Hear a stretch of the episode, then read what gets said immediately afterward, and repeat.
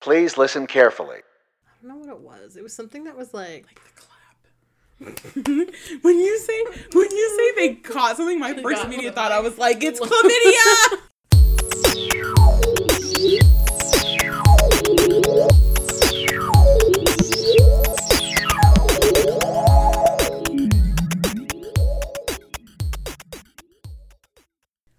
up, nerds? Welcome to another episode of Everyone and Their Sister. We just finished recording the previous one, so let's see how this one goes and how much energy we have left. I'm Christina. I'm Natasha. And I'm Stephanie. Our theme for this episode is You Don't Tell Me What to Do, but actually, you do. This is all about books, movies, and TV shows that were recommended to us by other people, whether we like them or not. And I'm talking about the people, not just the shit that we watched.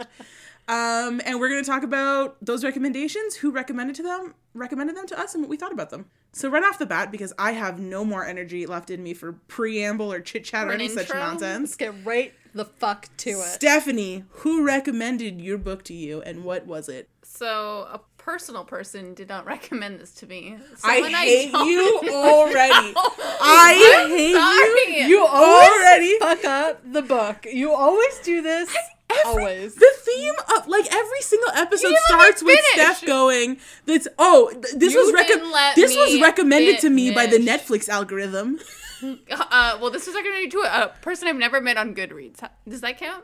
Yeah. Did they oh. recommend it to you or did you just read I their read review? a review and that it was doesn't good. count. She told me. She told all the people you should pick this up if you want count. a cute romance. that doesn't That's count. what I wanted. That doesn't count. I hate you so much. In much. Steph's case, I'll allow it. I don't allow At this. least it's not an algorithm because that would be I don't allow this. I don't support this. I don't like it. But Books are hard Steph's to- gonna do what she's gonna do. Books are hard. But Oh, okay, we okay, have okay, a group of people, a channel of human beings that is dedicated to recommending Steph's books to each other. said that she does not respect anyone's opinion about books. no, they'll tell me, but if I personally do not have an interest, I won't read it.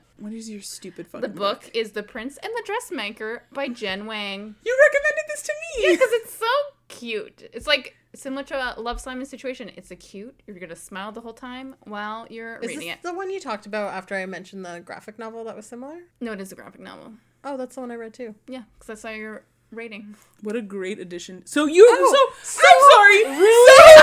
So you could have said that Nat recommended this to you. Well, first, I a hundred percent. I don't think you recommended to me, but I, saw your you- rating. You were talking about another book, and I definitely was like, I recommend reading this book. but I had already read it. You went No, out you of your way to pick something that didn't technically fit the parameters of the theme. When he did, you could have just said, time. Nat recommended She didn't it to personally me. recommend it to me, though. The Prince and the Dressmaker is about a dressmaker who gets hired by an anonymous person to make dresses, and then it turns out the anonymous person is the prince of the country I can't remember, who likes occasionally to dress up as a woman in dresses and go out in the town. A fabulous woman. A fabulous woman. I think her name is like Lady Clarissa or something with like Oh, red, love it. red, hair, hair. beautiful dresses, and he purposely picks uh, the dressmaker because she had made a dress for a client and it was so beautiful that he's like, I want that girl. Yeah, and they're always like weird dresses. They're not like traditional dresses. And it's Oh, is that why you like them? Because they're not traditional. They're weird. They're, They're not outside the contemporary or normal. This bitch. What a proud cunt. Bringing it all back. This you recommended this to me, and I immediately added it to my library. I really want to read this. so Prince Sebastian, and then he turns into Lady Crystallia. yes. When he goes out on I'm the sorry, town. Crystal. Crystallia. And then Frances is the dressmaker. Yeah. Who uh, makes it? I think it's in, set in Austria, something modern age Paris. Sorry, modern age Paris. Yeah. Modern age a- parents where there's a prince. I mean, live You know, best life. you know the French monarchy. And then the one part where he's talking about like why he likes to wear dresses, and he's like, occasionally I just like to put on a dress, and that's all there is. And I'm like, you go, Prince Sebastian. It's so great. It's so good. It's and like, like, su- super cute, super quick. the reason I picked this up is because the main girl Frances is also brown, and I was like, brown girl, Mm-hmm. done. We'll read this, and I was like, I did not expect this to be what it was because I didn't read anything about it, and I was like, what the fuck? So Super good. cute. And it's recommended for children, so I thought it was great. And like obviously, the dressmaker and the prince form a close bond as they create these creations together. Is it a close romantic bond? Could be a fairy tale mm. for any mm, mm, age. What is your uh, what is your number rating? My rating is nine crystallias. out of 10 Prince Sebastian's fathers dri- walking down a runway because Oh my Whew, god, his father. I was like, his stud. dad is a babe. This drawn character is a babe.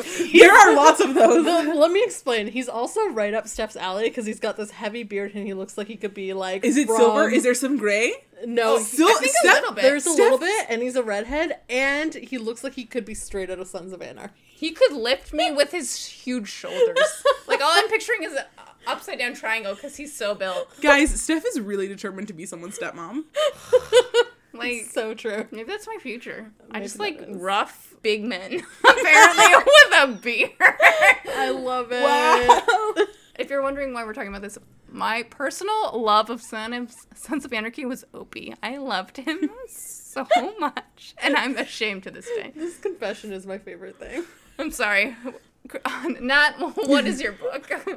So my book is actually technically a quartet. I'm pulling a Steph here. Can you just pick a No, fucking book? living your life? We're gonna have to listen to 40 minutes of you describing the plot of all four books. So Keely, a friend of ours, suggested the Song of the Lioness Quartet by Tamora Pierce, and I fucking loved it. Um, the reason I'm reviewing this all as one is because these books are so fucking short. They're even shorter than novellas. So I essentially read them as if they were one book. Even though a lot of time passes between them, still made sense as one book. Um, and if you don't know already, the story is about a young woman named Alanna who wants to become the first female knight. And in the style of Mulan, Alanna takes her brother's place and becomes Alan.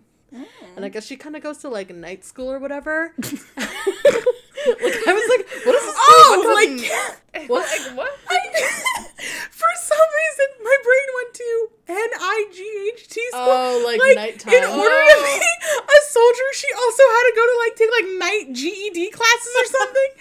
No. I see with a K. Yes. I understand. So she becomes like a page and has to like get her training that way. And her twin brother, who was supposed to go to like this night training or whatever, goes to like a sorcery school or whatever. So the whole four books are essentially about Alanna and her like how she gets involved with the crown and the king and obviously there's gonna be a plot against the king you know standard standard like fantasy kingdomy stuff. Mm-hmm. And of course she becomes the first female knight which is the whole point of the series. But what's really great about the series is it's meant for like middle school age i want to say to like really mm-hmm. new young adult. And this is written at a time where young adult wasn't really a huge topic or like a huge category that people read from. Like it was either adult or it was middle school and that was it and these books actually delve into sex and growing up and coming of age like they talk about her first period they talk about her growing breast because she's quite young when the books start and then they talk about how she has multiple partners too i mean they don't Get it. yeah, like they don't describe the sex obviously because it's for kids, but they really like they get into relationships, marriage, all of that, and it is fascinating. It is so good. Um, my only concern with this series of books is that because they're written for kids, they are so thin, so small, and they skip a lot of time. And I would really love to reread the books as if they were meant for adults. So if she bulked them up a bit and wrote them for adults and like filled in all that time gap with like all like the little itty bitty drama that I want from the books. Yeah, like I want the sex, I want everything. Like it's I'm I'm sure it would like read the only thing that you can specifically call out though is the sex. Like you can't think of anything else you want. Well, But like- it's- no, it's like it's included with a lot of other things. That's but- like a gripe. But there's like there's like a point where like they're fighting, it's sort of like a war situation, and they literally skip like three months ahead, and you're like, what the fuck? What the fuck happened That's within a those three weird months? choice though to do that. And like it I reads a length. Yeah, and the thing mm. is, it reads exactly like she had written all of it in, and literally the editor was like, nope, nope, and nope. Mm. Like it literally, there's no flow. There's no like nice. Has she flow. ever talked about this? I have no idea. I haven't read anything. like I literally, yeah. like I literally did zero research. I just went into it straight and was like, whatever. I see you did not prepare for the podcast at all. so Listen. I prepped a whole script here.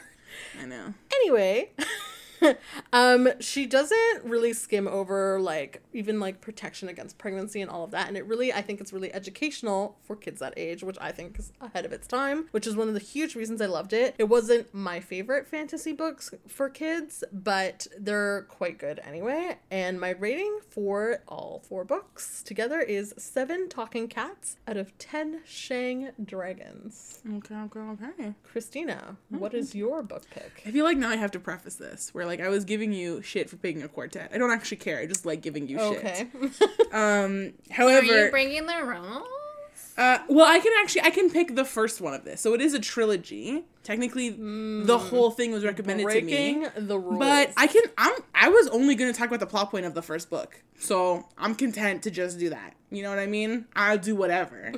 but anyway, this is a shout out to Jen, who is a friend of ours that actually listens to every single episode, and we know that because she gets mad at us every single time for all the different things we say that she doesn't like. and leaves little snarky comments. I did see that, but you know what? At least she's leaving comments. Okay, you want to get a shout on the podcast? comment? Leave comments on the Instagram. Do you? You are supposed to be our social media manager.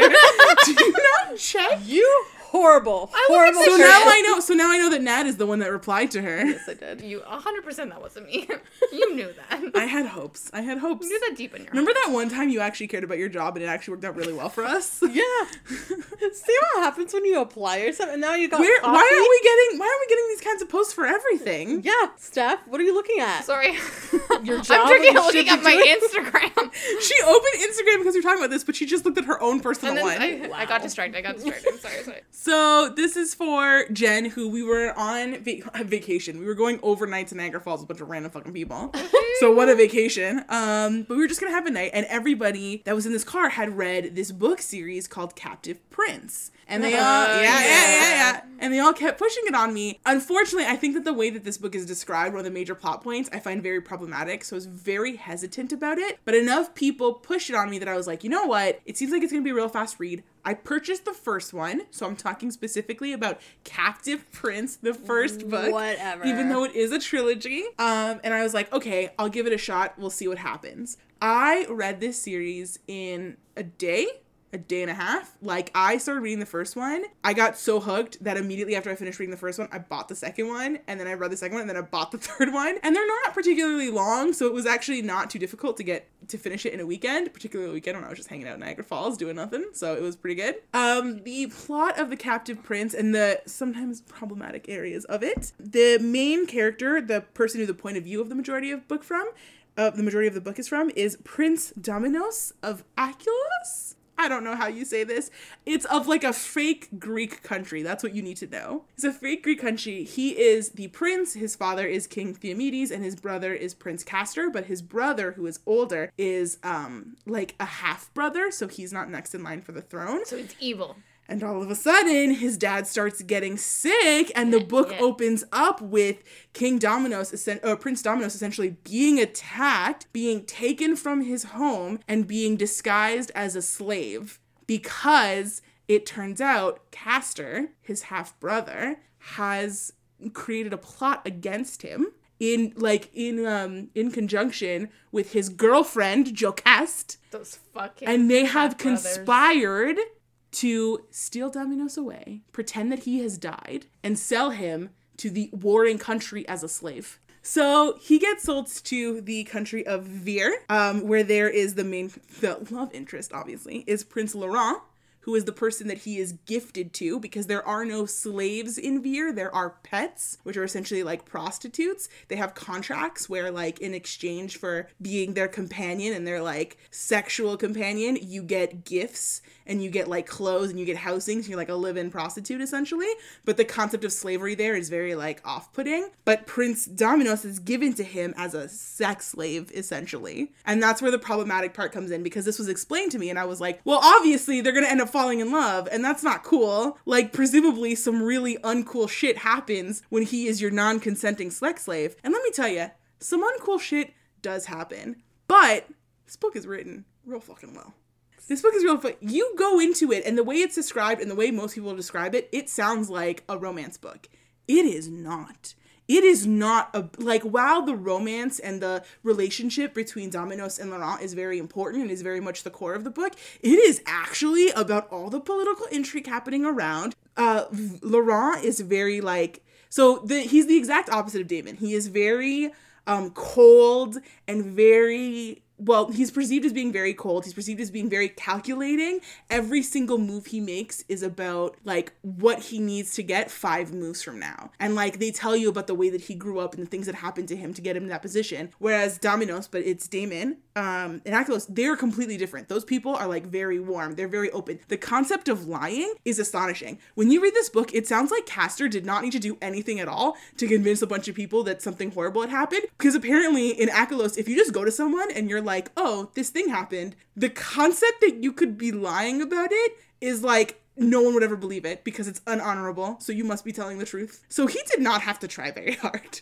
So that political intrigue background is where it goes. And then as you go through the trilogy, C.S. Pacat, who's the author of this book, her writing really, really improves. I think there's some more acknowledgement over why the setup of the first book is a bit problematic, um, is taken into account, and the way that they she goes through the rest of it is legitimately so fucking good. By the time you get to the end of this book, you're like, this is one of my favorite series. This is so well written. She put out a series of four short stories immediately afterwards, um, and I just read the most recent one came out like February of this year. I read it. It's about two side characters who you barely are introduced to in the main storyline. I was crying by the end. I was like, I had so many emotions that I had to go back and read the series, even though these two characters are barely in it. It is, honestly, here's the thing. I think you, I don't know about you, I think you'd really like it. Steph, I think would really, really like it. I don't think you would dislike it. I think that you would find a solid amount of joy in it, particularly in the two characters and their relationship. I've actually read C.S. Pacat before. I read her comic Fence. Fence that she wrote after Captive Prince. Yeah. Her writing, I think that I really like an author where you can legitimately see how they're improving, and that is definitely one of the elements of this book. Wasn't can this see it. trilogy self-published? It was. So it started off being self-published. By the time she got to the third book, I think um, a publisher had picked it up, which makes me very upset because the publisher's covers are much worse than hers. So I had to go back in time and buy her self-published first two, and so my third copy has a completely different cover. I don't like that. How did you go back in time? Um, so I purchased all my ebooks through Kobo, and both her self-published and her um, officially published books were available. So I had to go digging over and over and over again to find the self-published versions because they were still on the website. You would be so into it because you would want you would when you picture Damon, you're like, oh, I want to sleep with him. but you would want to be friends with Laurent. Does He's look- very snarky and Does salty. he look like Opie? Opie is not attractive. he basically looks like he's supposed to look like like a really like dark skinned linebacker. He is described several times as being just like aggressively massive. Question: Did C.S. Pacat or wh- however you pronounce her name write these books in French and then were they translated? I don't think so. I believe they're written in English because she's Okay. her tweets and everything are in English as well. Okay, because like sometimes she'll write stuff in French and I'm like, I, I think have these no have been idea. translated. Isn't she Australian French. as well? Oh, is she I'm Australian? pretty sure she's Australian or something. Australians write so well. What? Why is she writing in French on her Instagram? Maybe she also knows maybe, French. Like I think What is they're happening? probably translated. You can be Australian and know the French language. I thought she was just French because like No, I everything don't was think written so. in French. I don't think so. I'm so confused. but highly, highly, highly recommend. I am going to give it. And honestly, if some of the problematic elements are addressed really strongly, but if they weren't there, I think this would get even a slightly higher rating. But knowing how uncomfortable I am with some of those elements, because normally I would never read this, and it was why it took me so long, I'm still gonna give this 9.5 Ooh. very Ooh. tiny togas essentially is what they're wearing out of 10 super laced up like basically straight jackets of suits that's what i'm gonna give. Love a give well dressed prince. you they both they both are and there's like a lot of there's a lot of back and forth onto them dressing and then like i don't give too much away but obviously as time goes on things change. People maybe maybe people like aren't seen as slaves anymore whatever. Um and they have to go to like each other's kingdoms and they start wearing like each other's clothes. Oh, and maybe a particular person Don't make me have to read this tonight. maybe a particular person ends up wearing the very short toga style chiton and because of that people are very affected by the look of their legs like Amazing. it is remember the gourds remember the gourds that act like it this is the gourds The gourds is it's the The clothing. pants. The gourds are the legs. I will say, I've read a book about a tailor as a romantic interest, and I've never been like, okay, that's a very romantic thing to be, because you can make the other person clothes. Yeah. Yeah. It's like being a chef Ugh. is also one of the most romantic jobs. It's true. So, So, as a Excellent. reminder, what was your book, book? it was Captive Prince by C.S. Pacat, which is part of the Captive Prince trilogy. Mine was The Song of the Lioness Quartet by Tamora Pierce. And mine was The Prince and the Dressmaker by Jen Wang. So, Steph, let's move on to movies. The movie was recommended to me by many people at work, saying this was a great film to watch, and it's pretty recent. It's Lady Bird.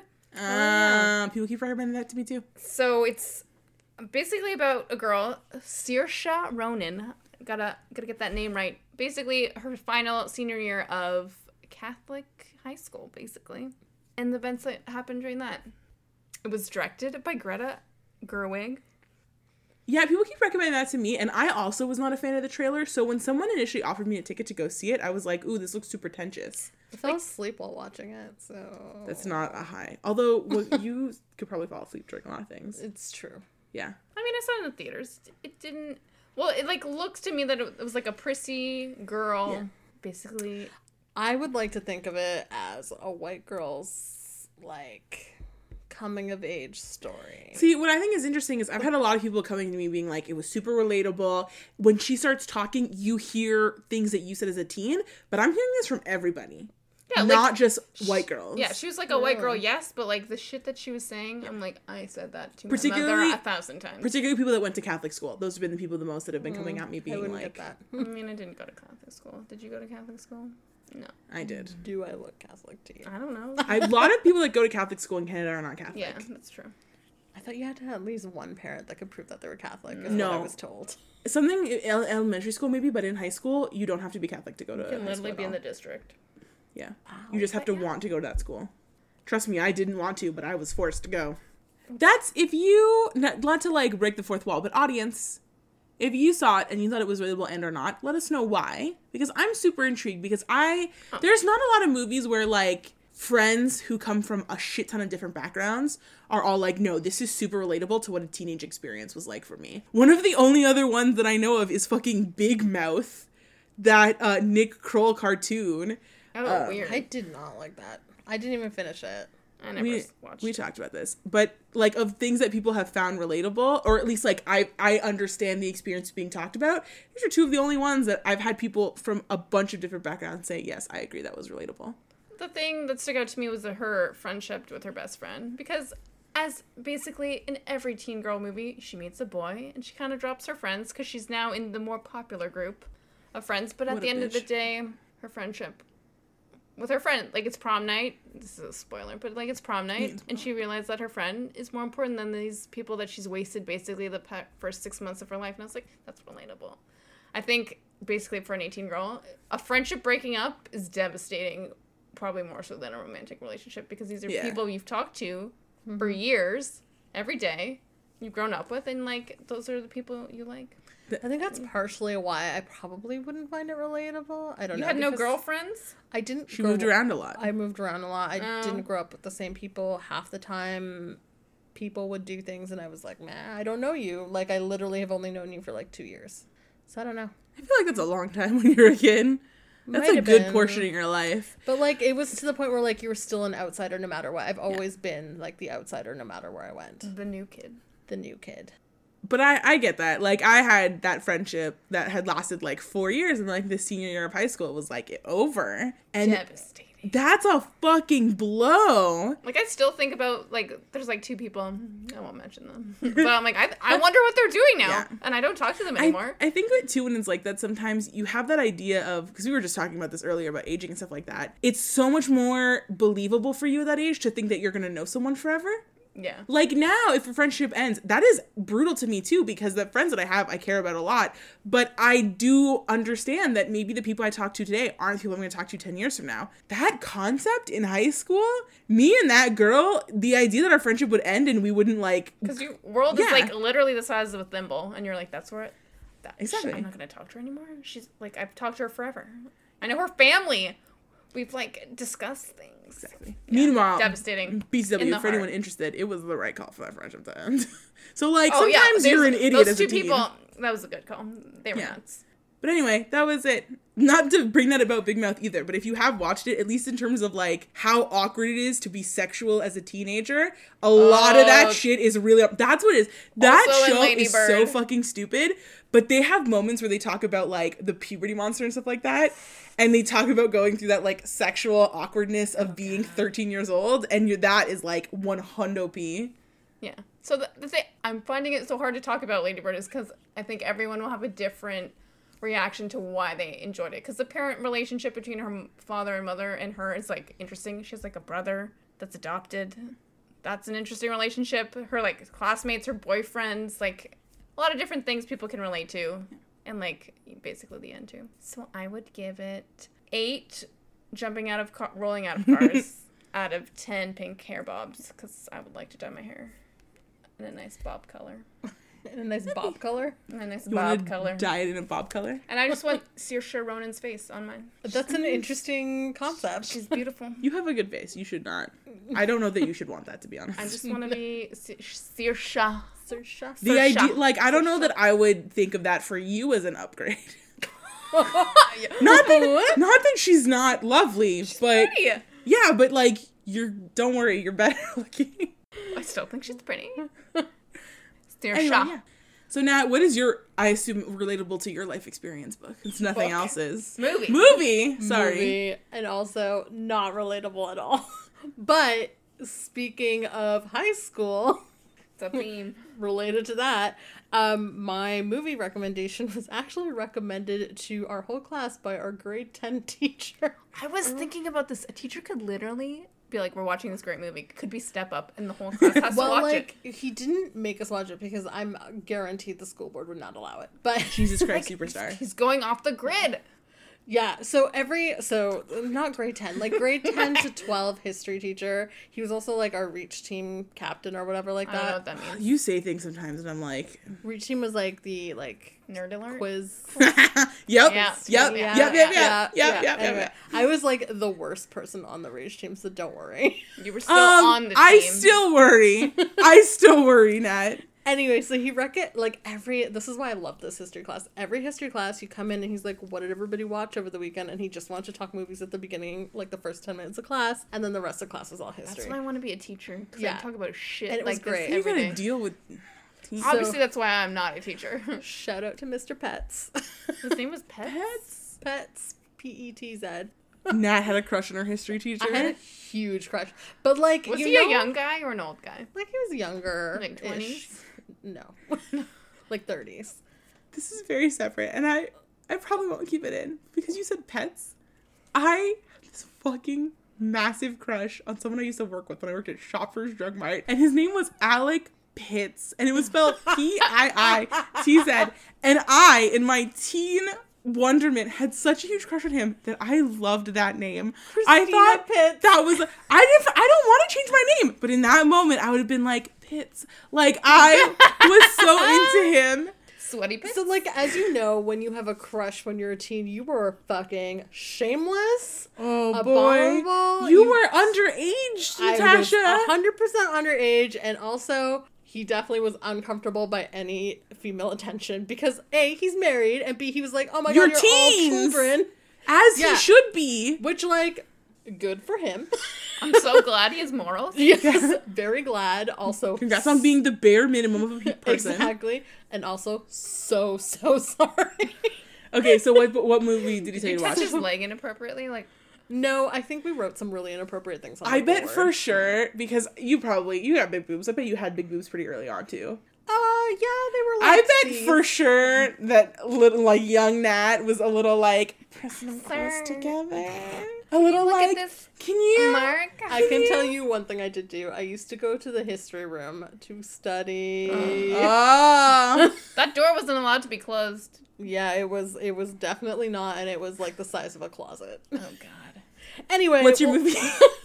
the movie that he's just he suggested many movies, but this is one of the ones that really sticks out in my head. Um, it's Layer Cake, directed by Matthew Vaughn, and if you know any of his movies, which you probably do, there's Kingsman, Kick Ass, Stardust, X Men First Class. So this is like a big director. I've never heard of this movie. Layer Cake, starring Daniel Craig. Let me tell you no. about this movie. No, no, no, no, no. You gotta listen. This movie is all kinds of badass. So, this movie starts off with Daniel Craig as this like really established, successful cocaine dealer. And okay, this is like a hundred percent not up my alley. This is not like I'm not into action film. Well, I am into action flicks, but I'm usually into like cheesy action, not like think about it action or like brainless action. I mean, a little bit of brainless. This director does really good action scenes. Yeah, and he's very snarky in this like British mm-hmm. humor way, which is what I love about it. And so immediately from the beginning, I was like, oh, I'm not gonna like this movie because I'm like, oh, it's a cocaine dealer. But he starts off with a fucking monologue, this fucking character, Daniel Craig's character, and it hooks you in right away because it's talking about the future, the past, and everything, and it explains cocaine deals as a business deal and you're like this is intriguing. And the introduction is just as good as the end of this movie which i obviously will not reveal. And like he establishes that like dealing in drugs is kind of just like prohibition for like alcohol. So it's like a parallel. Eventually drugs will also be legalized and then the government will make money off of that as well just like they do off of alcohol which as we know is in the process of happening now with weed So obviously it was very like futuristic thinking and that sort of thing. Um, and he criticizes the legal system in it and explains how drugs work and how the business works. And the whole movie is this look at his life at at the time of his early retirement. I'm using quotation marks. And at the time of his early retirement, his boss assigns him two more huge assignments that he has to do. And he's like, okay, fine, whatever. And then I'm out. One last job. One last One last job. two last jobs.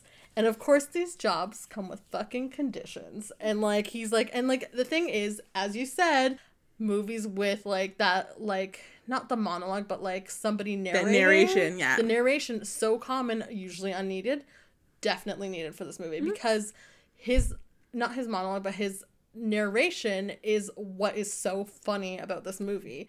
It's just like it's always so dry. It's got that like it almost has that black humor from like Death at a Funeral feel to it. Like it's that funny British humor that you're just like what the fuck is happening.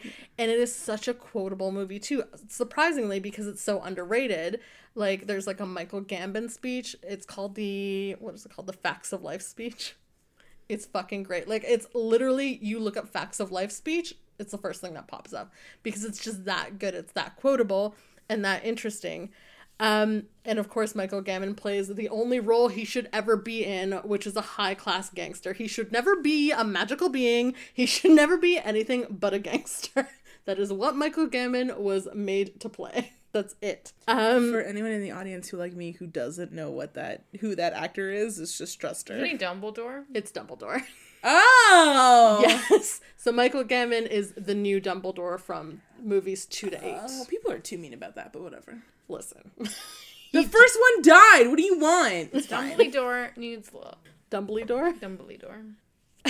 okay, so I don't want to spoil this movie because the huge thing about this movie is it kind of depends on you watching it as if it's always the first time, just like the usual suspects, because there is. I know. And like when I draw that comparison, I really, really mean it. Like there are some things that you're just like, oh, whatever, blah, blah, blah. And then you're like, what? Wait. Yeah, yeah, yeah. Oh, that's my. That's the like. That's the Ocean's Elevening is what I always Yeah. call it. When they do something at the end and you find out that all the shit they were doing at the beginning was always leading Was- to this. yeah. That's why I love high heist movies. That is the moment. And it's like to the point where you're like, oh, wait a second, let me just start from the beginning. Yep. mhm. And you go and you're like rewinding. You're like, let me just. That's as like if an- I'm like an old school like rewinder. That's the fucking yeah, like you're fucking rewinding your VHS. what I'm doing is skipping ahead or skipping back or whatever. God bless. God.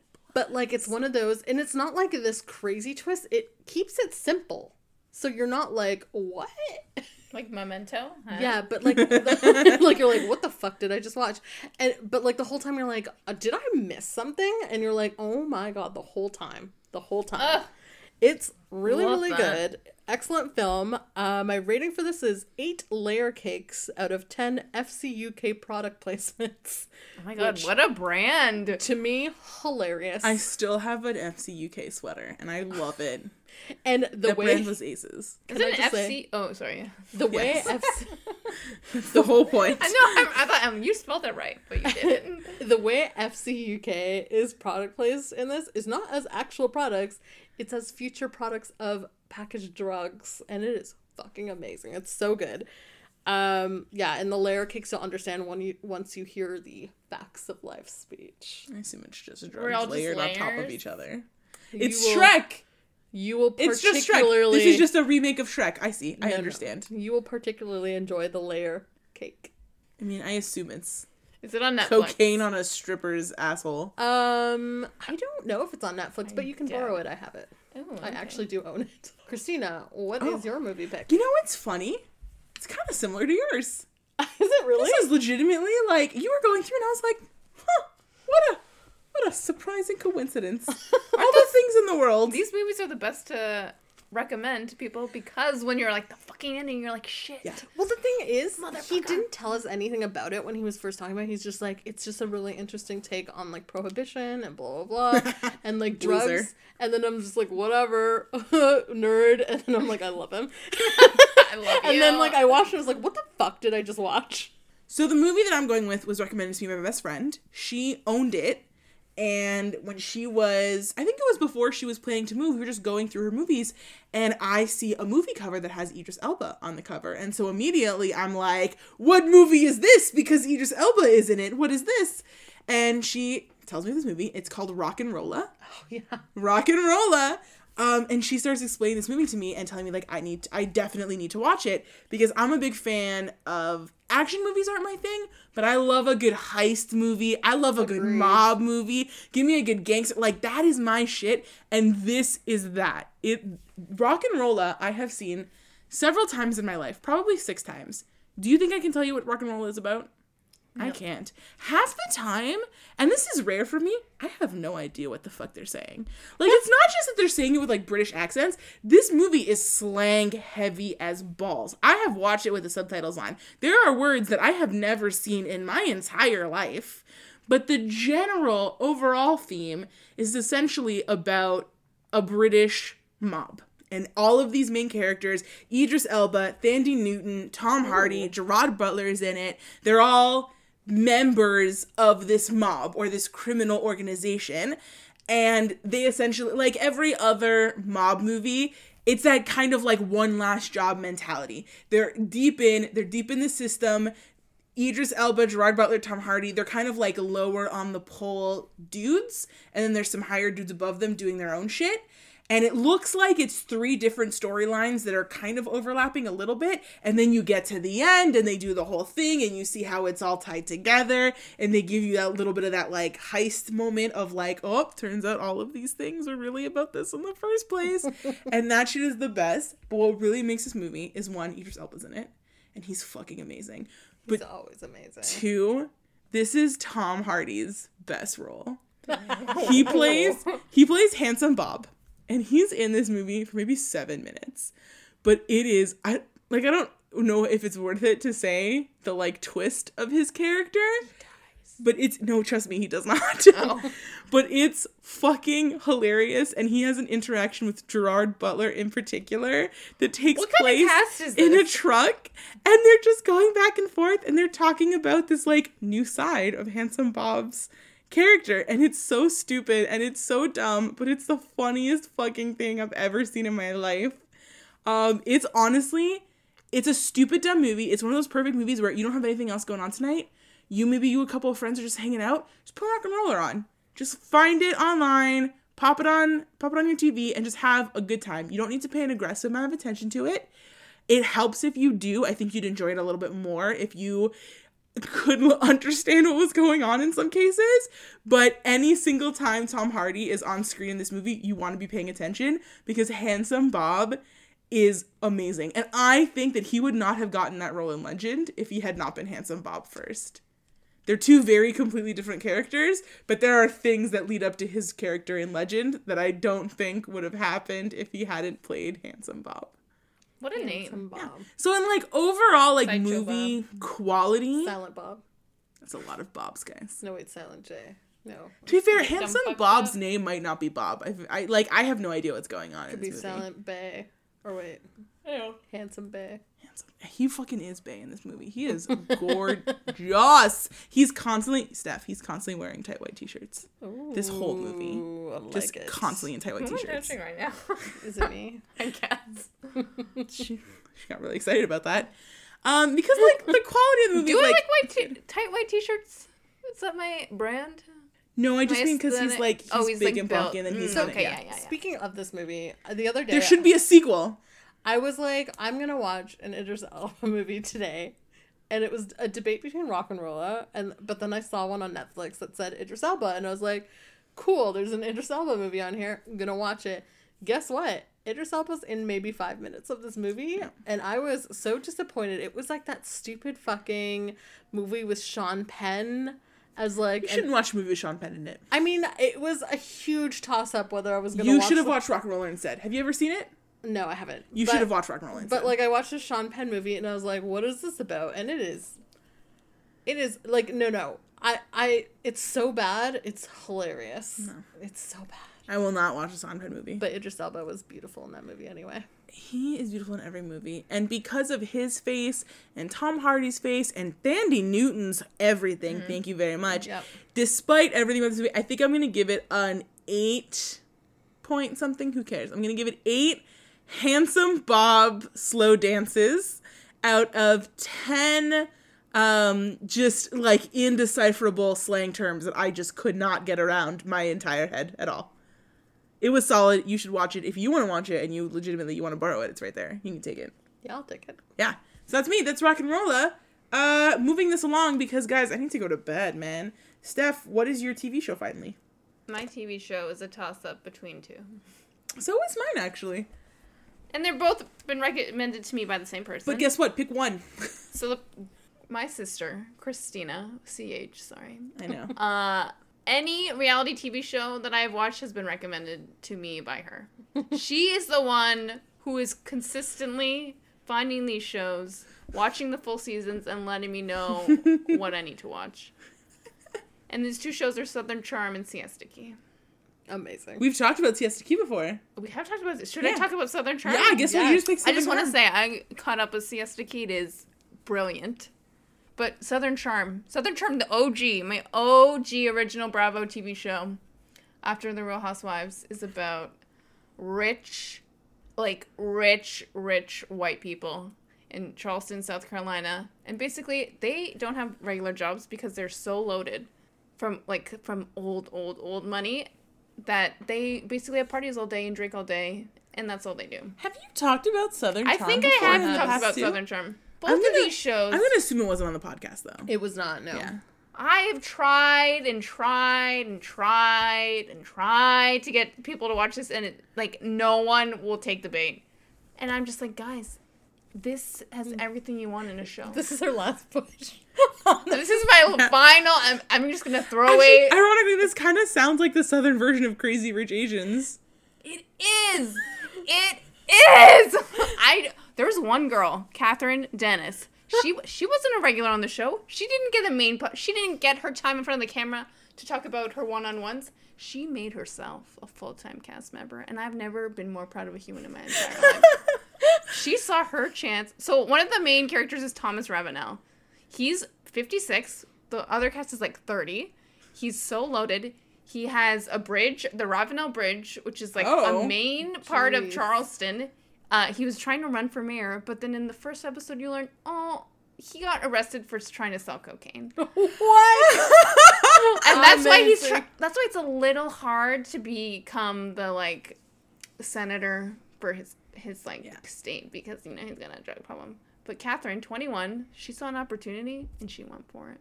And Kathryn ends up getting pregnant in the first season with his baby. What?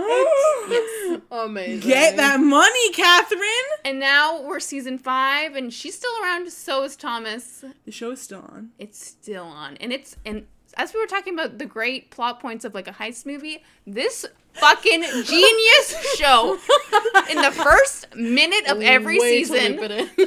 in the first episode of every season, they'll show you what happens on the season finale for a, good a minute because they all have parties and they're all yelling at each other and it's drama. So then you get that sneak peek and then that's the whole season is building up to this explosive point and it is so good. It is the best reality TV show I have ever seen.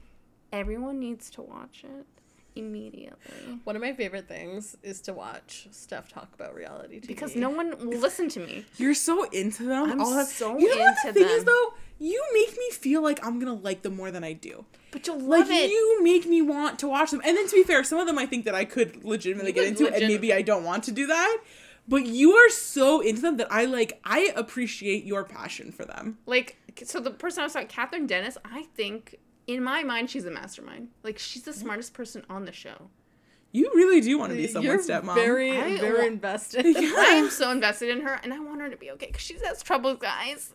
She's like had a bit of a drug problem, but now she's sober right now. In season five, she's sober right now. What's crazy is I've never heard of any of these people, and like yet, Yeah. I've heard of the Ravenel Bridge though. That's crazy. The Ravenel Bridge, it is crazy. There's Cameran is like the the basic white girl that we see the show through. She's the normal girl that everyone wants to be. And then you have uh, Shep, who had his own what was it? Relationship where he tried to find love. Shep, Shep with his own relationship. Relationship? God, that's hideous. Because he's like 36 and he hasn't settled down and he parties till like 3 a.m. in the morning. All these people are seriously How is he alcoholics. awake? They're alcoholics. You don't wake they up never until talk 2 about it. p.m. You can see him drinking a. This is all season five. Sorry, guys, but he's like his his hands are shaking because he's having withdrawals from It's not I'm having sorry. alcohol. It's on the fifth season. It's on the fifth season because it's so good. That is, I was like at most three. it's on five. They also have a Reality sister. TV shows can go on forever. They have Southern Charm New Orleans that just came out. Oh my god. It's expanding, and I'm so. I think I would watch excited. the New Orleans one. I'd watch them. New, New Orleans people. The people look weird as shit, and Uh, I and that's by exactly weird I why I mean would like they look a little broken. There's like a football player. He's not cute. Oh. Nat's also a little broken. What? They look a little broken. So what's your rating? 10 I would Southerns out of 10 charms? I would give ten Kathryn Dennis's out of ten Patricia. Ugh, I didn't even talk about Pat- Patricia. Patricia's like a one of the guys, that, basically an executive producer's mom, and she like has a butler who makes her drinks all the time while she sits in her huge mansion and she's like decked in jewels. Dude, Patricia's living my life. She's what you, we all should aspire to be. I think we established very early on in our relationship that I wanted to be an old white Yeah, lady. exactly. Old, Being an lady. old rich white lady is kind of bomb. Yeah. She is what you need to be. So you need to watch the show. Everyone, need, everyone should go out and watch this immediately because it's so good. You're gonna be like, oh, I don't think I like it. As my sister, my sister begged me for years to watch this. I'm like, oh, I don't really like reality TV. I was What? You've said that before in your Yeah, episode? I didn't like it until I saw the show, and I was so wrong. And I was And like, that oh, was your gateway drug to other reality TV. brought me into Real Housewives. My sister was trying to get me to see to watch Vanderpump Rules, which I hear is just as good. actually I'm sure you'd love have it. seen a whole season. Oh, of Vanderpump Rules. Rules. Vanderpump Rules is And another it was world. very I will early say, on. I did watch an entire season of that fucking Gotti ones, the like mob wives. Oh yeah. I watched that. Uh, go watch Southern Charm. Do yourself a favor. And I again, ten Kathryn Dennis's out of ten Pat Schultz. Okay. Okay. Boom. Natasha. Your TV show. The build up. JK, this TV show was strange is the best thing I could say for it. You're always saying that about your picks. Stranger Things. Uh, so this TV show was added to Netflix in April, which would be this month that we're currently recording in, uh, and it's called Requiem. It's a six episode series, which when you first pull up the trailer, when you pull up the description, it's marketed as a British musician named Matilda Gray goes to a small Welsh village to investigate a 20 year old cold case of a missing girl. So the whole time you're like, oh, okay, this is gonna be some true crime shit or like some like non true crime shit. Little small town murder. Yeah, that's what you think. That's what you think. You start watching, you're like, okay, there's ghosts. This sounds like when you did Heartless. No, no, no. There was another. Demons. There's another one you did that was like this. Oh, Dark. Dark. The, the German one. Yeah, was a that great one was one. good. But this one, interestingly, is this like weird ass white woman who already looks really strange and like they establish right off from the beginning that she sleeps around a lot when I was like, what's the point of establishing this? It literally has nothing to do with the story.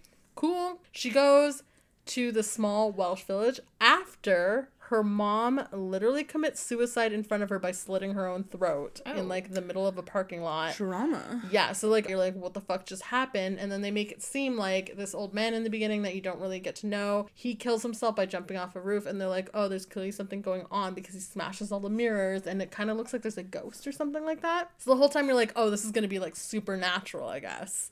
So you're like, okay, cool. This isn't what I thought it was. But I was like, they did not market this right. I came for something else and I got this. And this was recommended to me by my friend Adam. And so I didn't know what I was getting into when he told me to watch this show. He's like, you might like it. Might is a very strong, strong assumption. Don't hold me in suspense. Did you like it? I'm gonna get to that.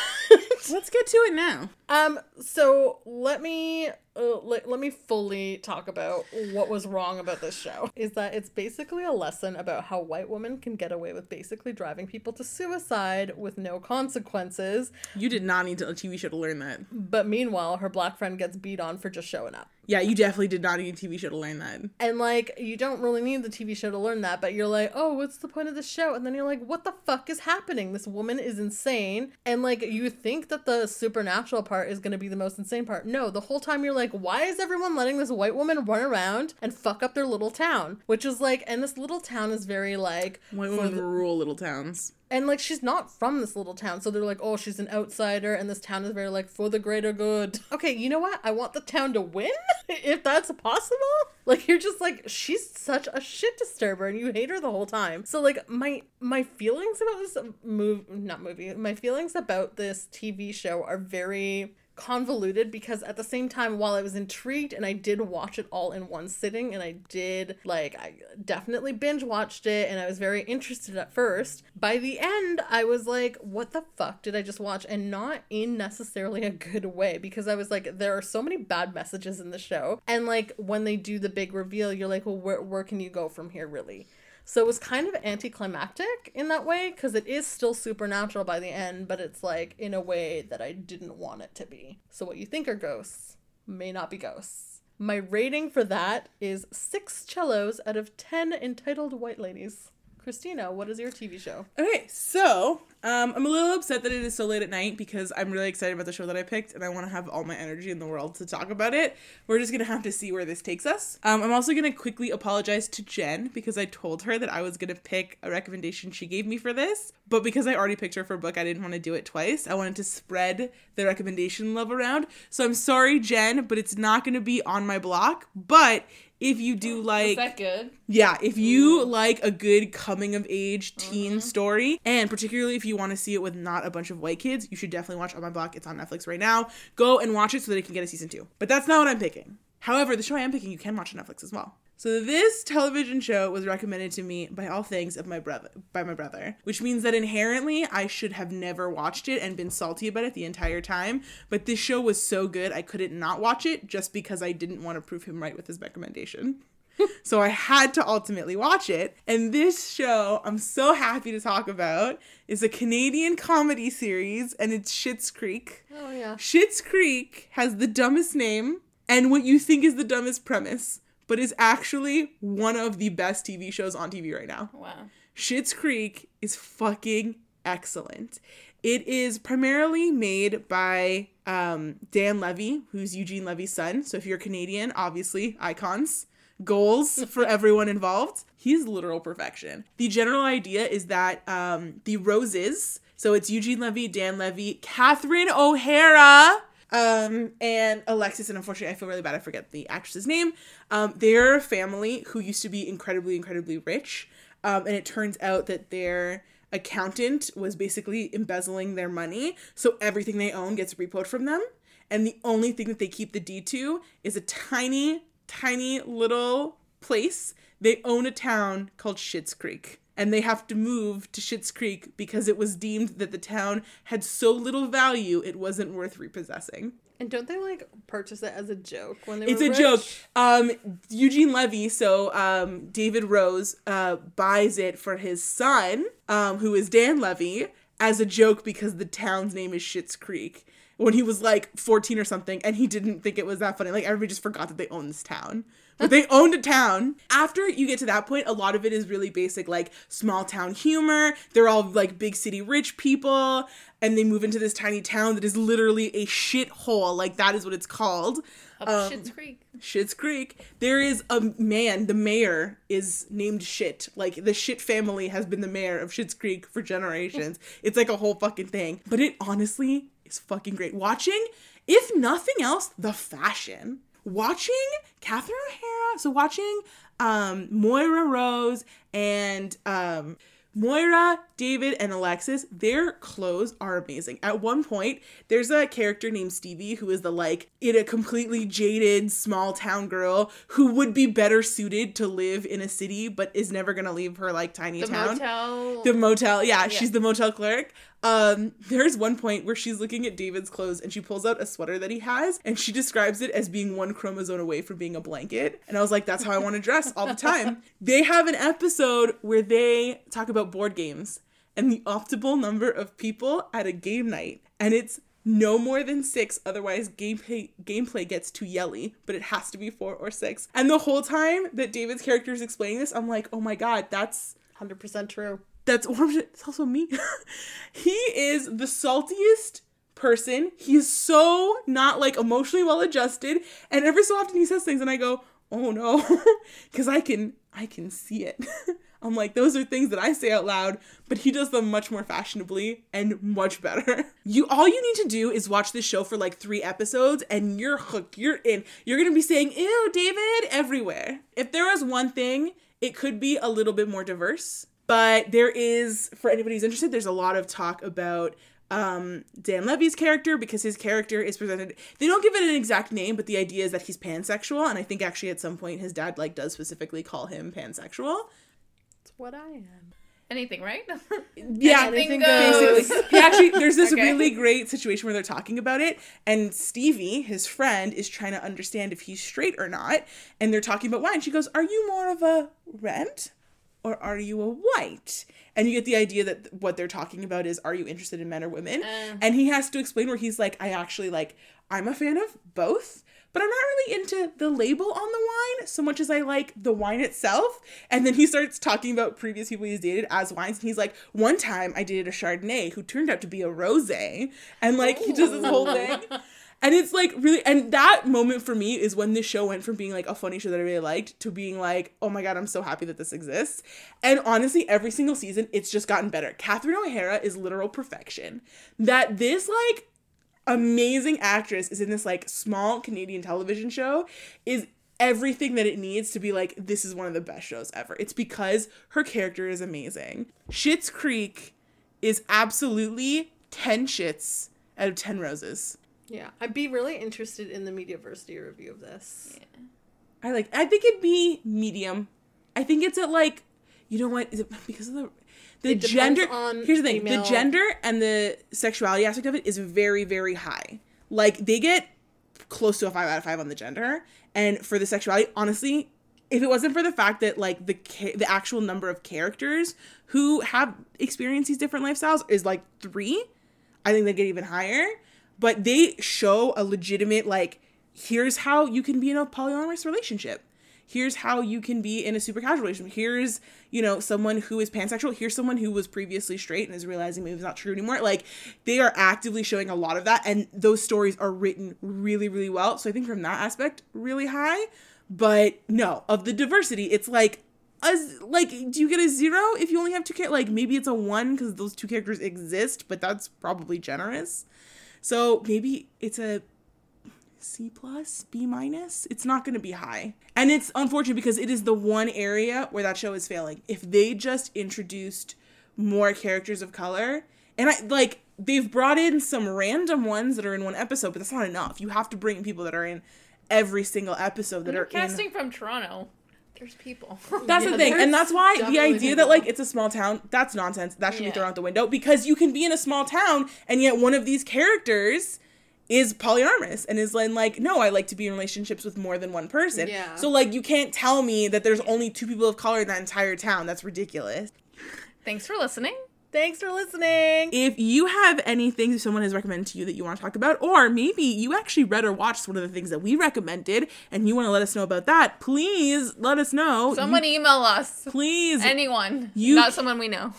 you can find you us on all social media at EatsCast. That's Tumblr, Twitter. Um, Instagram. Instagram and our email address is everyone and their sister at gmail.com. we I'm going to fucking bed. It's 11:15. My little old lady heart cannot take this anymore. Bye. Bye. Music credit goes to artist Pluribel for the song Wallflower and Jahzzar for the song Please Listen Carefully. Dan Levy forever.